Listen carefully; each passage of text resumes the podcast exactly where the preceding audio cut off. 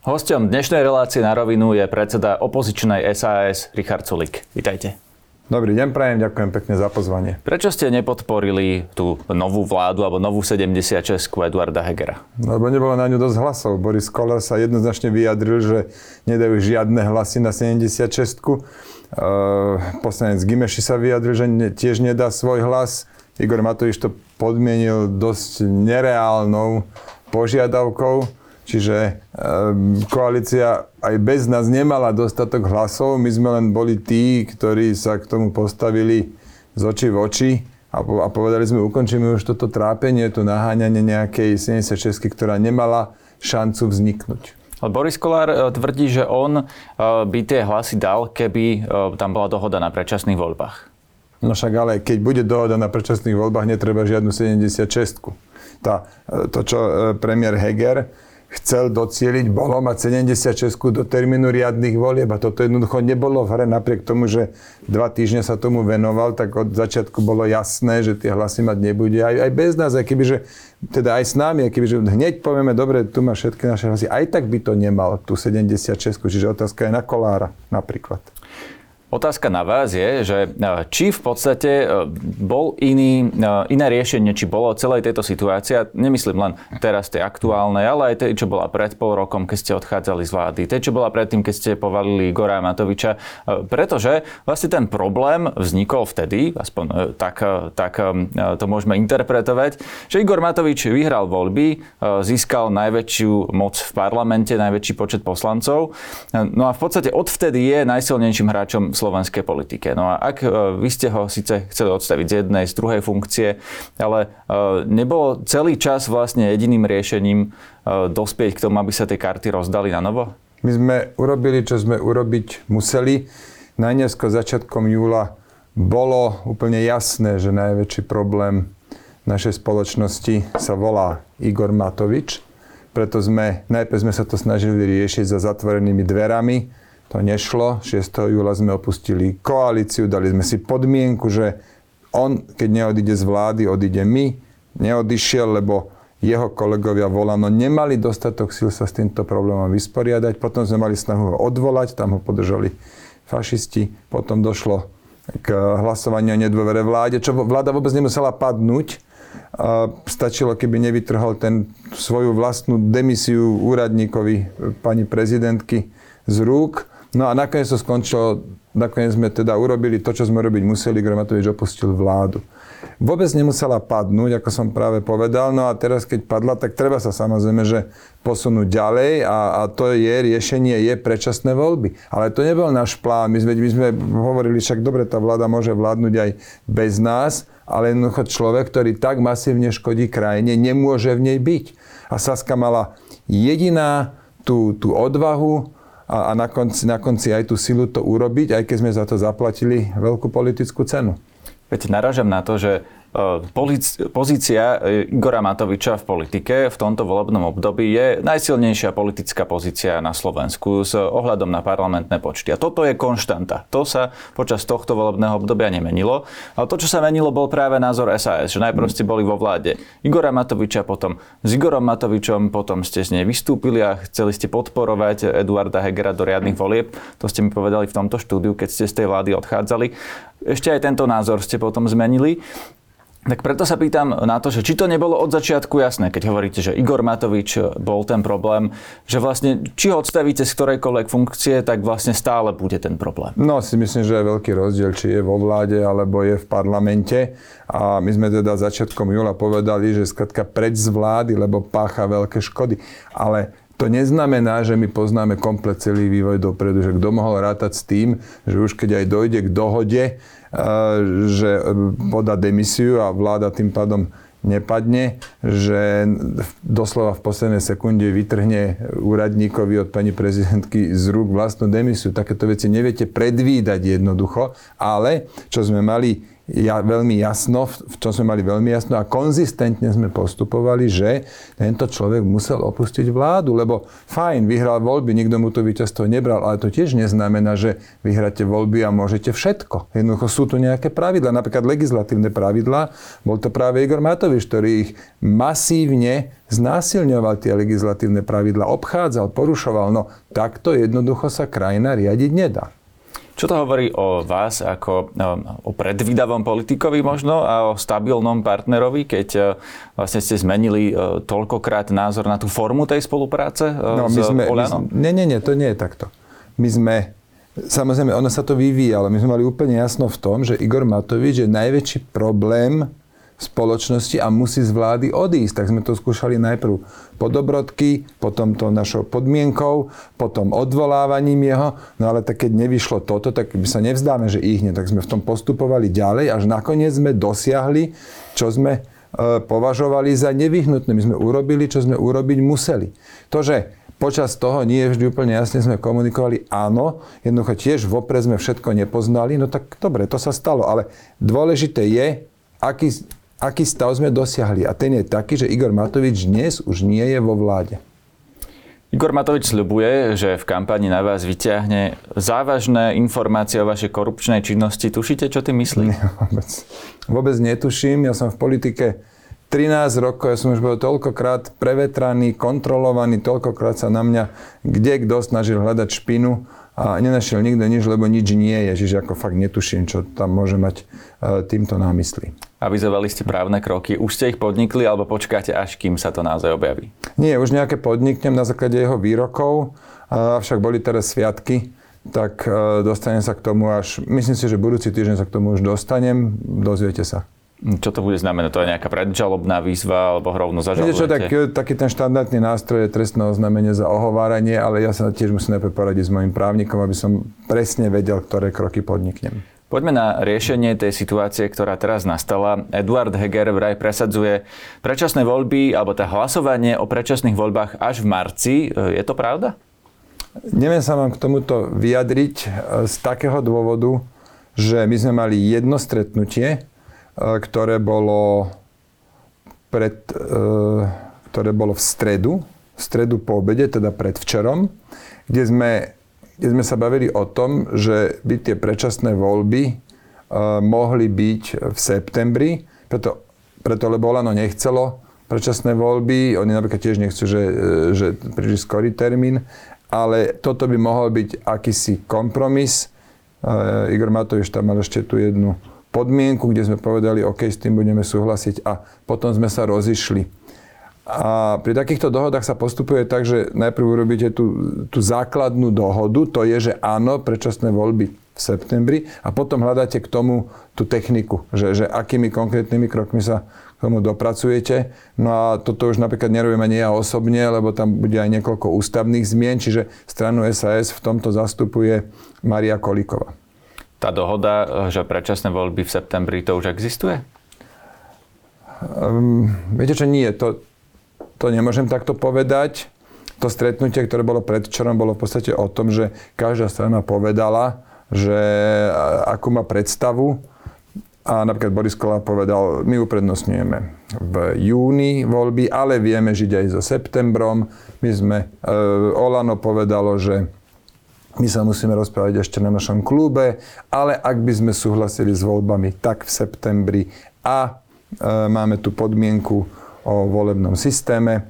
V takomto duchu sa vyjadril aj e, pán Budaj, ktorý hovorí za tú skupinu desiatich poslancov a tak ďalej. Čiže každý prezentoval svoj nejaký postoj a ja som mal pocit, že pomerne rýchlo sa vieme dostať k dohode na predčasných voľbách v septembri. Takže to bude vyzerať tak, že do tej ústavy sa pri tej príležitosti, keď sa ústava bude otvárať, e, schváli aj nejaká ochrana volebného systému, teda jedno, jednomandátový e, obvod a e, teda vlastne zakotvenie toho súčasného volebného systému, aby ho nebolo ľahké zmeniť a možno ešte aj nejaké ďalšie veci. Takúto podmienku prezentoval Igor Matovič, by sme s tým súhlasili, A o ďalších veciach ja som potom už iba sprostredkovane počul, že ešte boli, ale neviem sa k tomu vyjadriť. S touto jednou súhlasíme. Ja som sa opakovane vyjadril k nášmu volebnému systému. Aj som viacero článkov napísal a ja si myslím, pre krajinu ako Slovensko je jeden volebný obvod vhodný. Čiže my s tou podmienkou súhlasiť budeme. Jurajša Liga tam napríklad navrhuje eh, ochrániť aj špeciálnu prokuratúru. Vy sa nepokúsite niečo ďalšie takéto presadiť do ústavy? Napríklad ste presadzovali zmenu paragrafu 363. Tak eh, na to sa pýtam, či eh, nemáte takúto ambíciu. Je to možné, že v rámci nejakej takejto debaty ešte to bude, ale nemáme žiadne teraz nejaké konkrétne dohody už a určite ste si všimli, tak ja zvyknem informovať o veciach, až keď sú urobené a nerozprávať o nejakých e, vzdušných zámkoch, lebo potom to musíte veľakrát brať späť. Peter Pellegrini sa no, vyjadril. napríklad Juraj Šelika hovoril, už sme blízko k 76 a pritom sa všetci chytali za hlavu, že jak to počíta. Peter Pellegrini sa vyjadril, že tie predčasné voľby môžu byť aj v júni a že vlastne na to vôbec netreba hlasy Oľano, ak by ste to riešenie podporili vy. Vy máte nejakú osobnú preferenciu, či september e, alebo jún? Náš klub sa rozhodol pre predčasné voľby v septembri. Vybavené. Prečo? Aký je rozdiel medzi septembrom a júnom? Každý, mal, e, každý poslanec mal nejaké svoje dôvody. Toto, čo vám hovorím, je rozhodnutie klubu a tým pádom je to pre nás e, vybavená vec. Ja vám môžem povedať moje osobné dôvody, prečo preferujem september. A to sú tie, že vyšetrovatelia teraz už budú mať informáciu, OK, tak 8 mesiacov tu ešte môžeme e, pokračovať v našej práci a môžeme sa posnažiť e, do, ukončiť tie, tie vyšetrovania rôznych kauz alebo ukončiť rôzne kauzy a dostať ich pred súd. Ja samozrejme s nimi nie som v žiadnom kontakte, mám len tie informácie, ktoré, ktoré má každý z médií. No ale je tu tento časový priestor a 8 mesiacov je skratka viac ako 5. Úradnícka vláda prichádza do úvahy tiež, aj keď pani prezidentka tento týždeň už povedala, že ak sa dohodnete na tých voľbách, ona počká aj do septembra, teda s konaním volieb, ale jej podmienkou je, aby bolo rozhodnuté o tom mechanizme, ktorým dospejeme k predčasným voľbám do konca januára. No a z toho, čo som zachytil včera, tak premiér Heger chce hlasovať v parlamente až v marci, takže tu sa už počíta s tým, že bude úradnícka vláda? No, my máme veľmi jasný postoj k tomuto, podporujeme predčasné voľby v septembri. Mám pocit, že ostatné strany s tým tiež vedia žiť. Na SAS toto určite nestroskota, my sme schopní sa dohodnúť a pripravení sa dohodnúť zajtra. No ale ak je, sú tam nejaké takéto technikálie, a ja som sa napríklad s premiérom posledné dva dni nerozprával, tak to musíte sa pýtať jeho. Možno tam bude pri tej ústave, keď tam budú ešte nejaké podmienky a prvé, druhé čítanie a tak ďalej. Čiže ja vám na toto neviem odpovedať. Aj ako som už povedal, Maria Kolíková zastupuje erudovaná právnička, dobre sa vyzná v ústave. Ona zastupuje stranu SAS pri tomto vyjednávaní. Čo sa týka zmien ústavy, lebo to, či bude hlasovanie v marci, priamo súvisí s tými e, podmienenými zmenami ústavy. No ale kto by mal vládnuť do tých predčasných volieb? Má to byť vláda, vláda Eduarda Hegera v demisii. No a, e, ale vaši poslanci hovoria aj, že by dokázali žiť s úradníckou vládou. Ano. Dokonca pán Dostal mi tu v štúdiu povedal tento týždeň, že on si myslí, že úradnícka vláda by bola lepšie riešenie ako pokračovanie vlády Eduarda Hegera.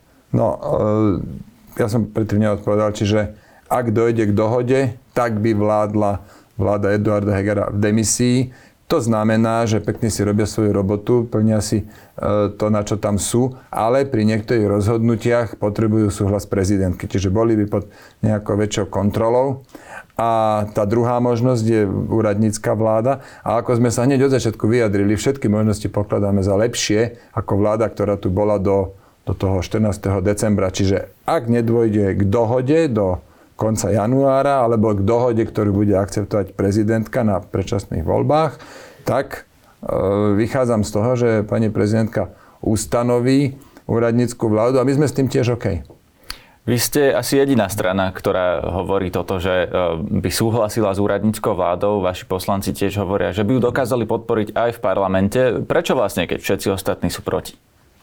Prečo my sme za, ale respektíve prečo si vieme podporiť? No, ja si myslím, že najlepšie riešenie je, keď e, pôvodná koalícia urobí dohodu na predčasných voľbách v septembri. A takto aj prebiehali e, tie rozhovory na stretnutí e, predvčerom. Ak ale k dohode nedôjde, tak hovoríme, že dobre, no tak aj tá alternatíva úradnícka vláda je ďaleko lepšia ako tá, e, čo tu bolo do polky decembra, keď vládu de facto riadil najväčší problém našej krajiny a ten sa volá Igor Matovič. No ale ak e, tá vláda vznikne na pôdorise tej pôvodnej koalície, tak v nej stále bude mať najväčšie slovo Igor Matovič. No, že v parlamente už nie je vo vláde. To je jednoducho ďaleko menej. My tiež nemáme neobmedzenú moc, ako som vám povedal. My sme urobili, čo sme urobiť museli. Zaplatili sme za to veľkú cenu, ale toto sme jednoducho boli našej spoločnosti dlžní.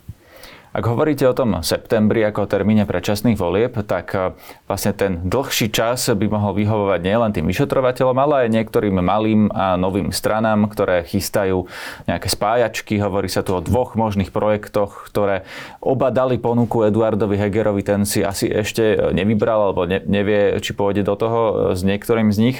No, no a jeden ten projekt je okolo KDH, e, druhý okolo Mikuláša Zurindu a strany spolu.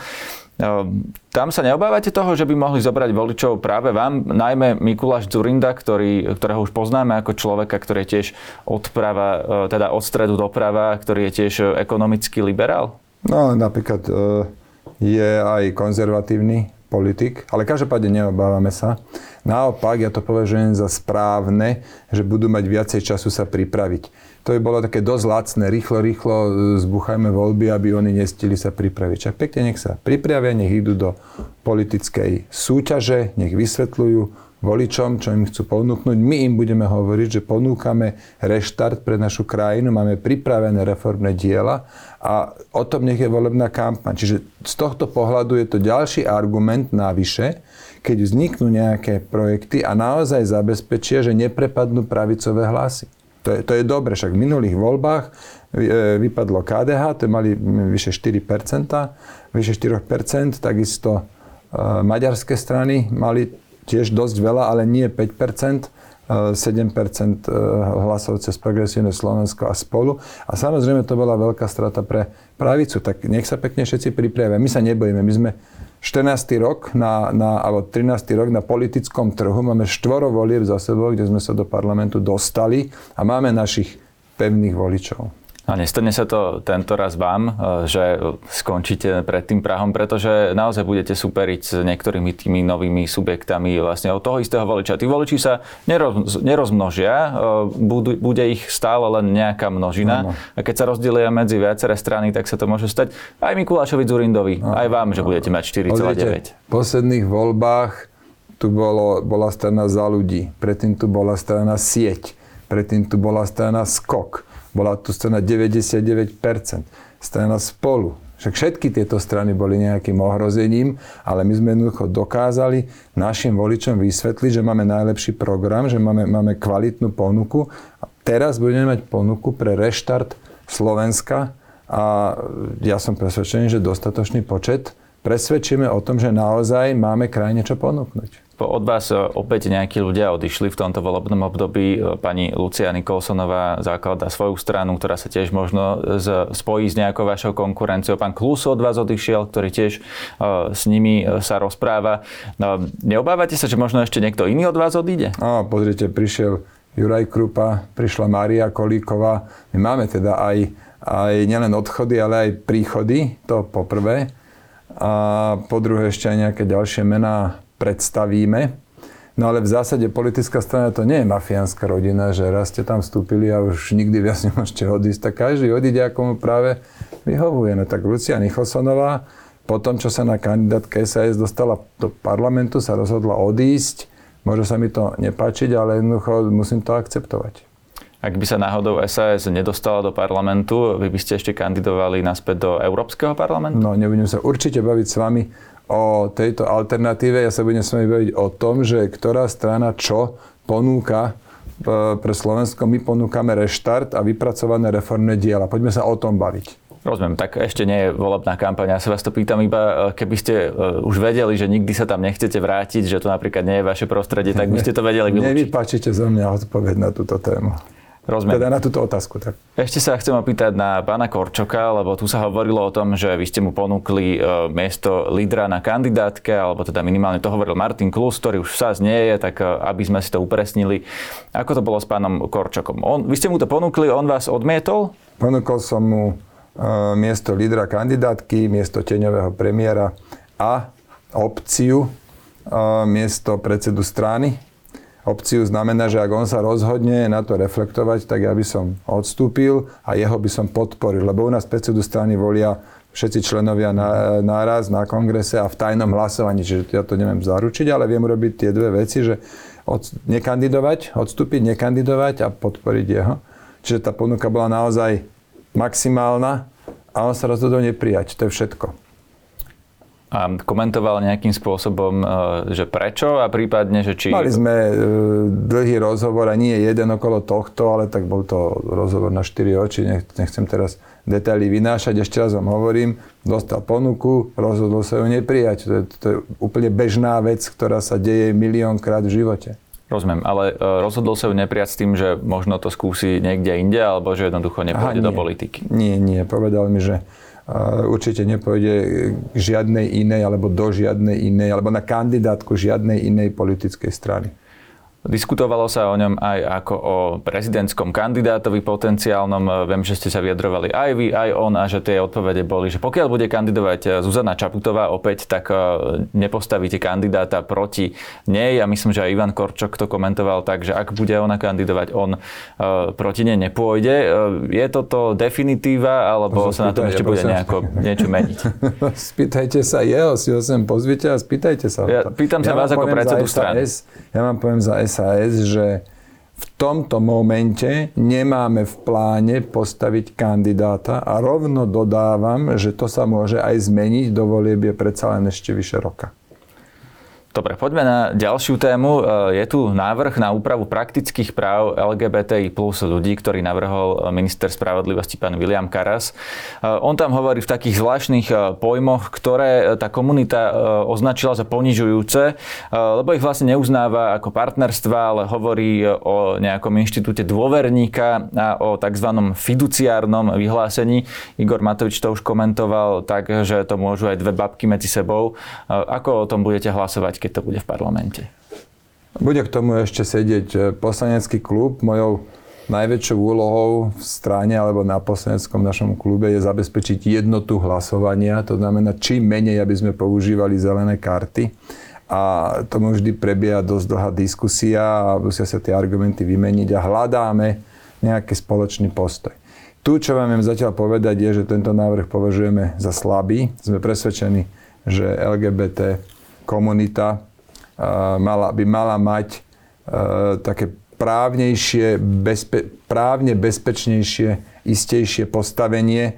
Dalo by sa tu robiť viac bez toho, že by kdokoľvek iný teraz musel trpeť alebo na to doplácať. A mrzí ma, že naša spoločnosť ešte nedozrela tak ďaleko im tí tak v podstate základné práva dožičiť. A na druhej strane, na druhej strane ten každý krok je lepší ako žiaden a samozrejme musí ísť tým správnym smerom. No a uzavriem to tým, že ako budeme hlasovať a ako sa k tomu postavíme, tak dáme včas vedieť. Tento týždeň som mal v štúdiu aj ministra hospodárstva pána Karola Hirmana, ktorý e, vlastne tvrdí, že za ceny energii, za tie vysoké ceny môžete aj vy svojim byrokratickým rozhodnutím, e, podľa ktorého tie ceny sa počítajú e, za mesiace, kedy boli najdrahšie a že ak by ste neurobili nič, tak by ste možno urobili lepšie. To vyplynulo z toho, čo on povedal. No ale my sme ani nič robiť nemali a ani sme nič nerobili. Toto pán Herman určite veľmi dobre vie, lebo tieto cenové rozhodnutia robí nezávislý úrad pre reguláciu sieťových odvetví a nie ministerstvo. Oni sa takto rozhodli to stanoviť. Konali v najlepšej, ja som samozrejme s nimi komunikoval, konali jednoducho v najlepšej viere, že urobia dobré riešenia, lenže vy nepoznáte ceny na voľnom trhu vopred. Nepoznáte.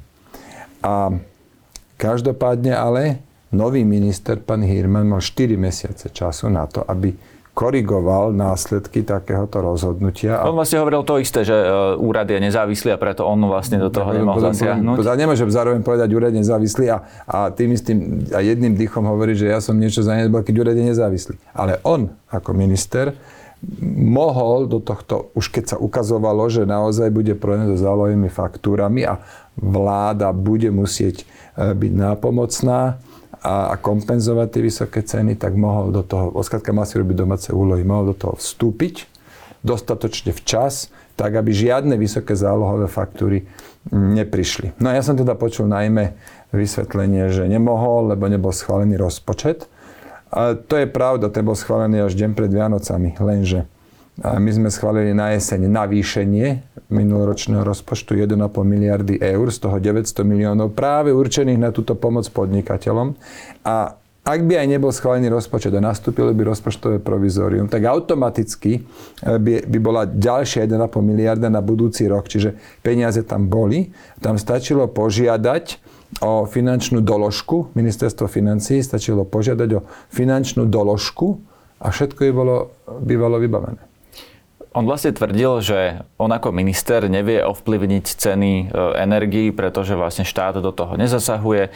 Ehm, do akej miery je to pravda? Veď poslanci no, v Národnej rade môžu rozšíriť ten okruh tých e, regulovaných subjektov. Ne, môžu, ale on teda to vedenie treba chápať aj v kontexte. Tak keď povie, že nemôže ovplyvniť ceny energii, tak tam je takmer s istotou myslel, že nemôže ovplyvniť ceny energii na trhu, na, na Lipskej alebo na Praskej burze, bez debaty. No ale pre tých užívateľov na Slovensku ich ovplyvniť môže. No e, iba pre tých regulovaných. A to sú domácnosti a podniky no, do 30 to, to sa práve pýtam, že ale e, kto je regulovaný, určujú vlastne poslanci v parlamente pri schváľovaní zákonov. Nie, nie, nie, nie úplne. Posledných 15 rokov Európska únia masívne aktívne tlačila na tzv. dereguláciu. To znamená, aby práve čím menej subjektov bolo regulovaných, ten tlak tu bol, postupne sa odchádzalo z tejto regulácie, len ukázalo sa, že tento koncept, to hovorím ja ako teda free marketer, ako človek, ktorý je presvedčený o, o, o, o trhových riešeniach, tak hovorím, že tu to bolo prevedené natoľko zle,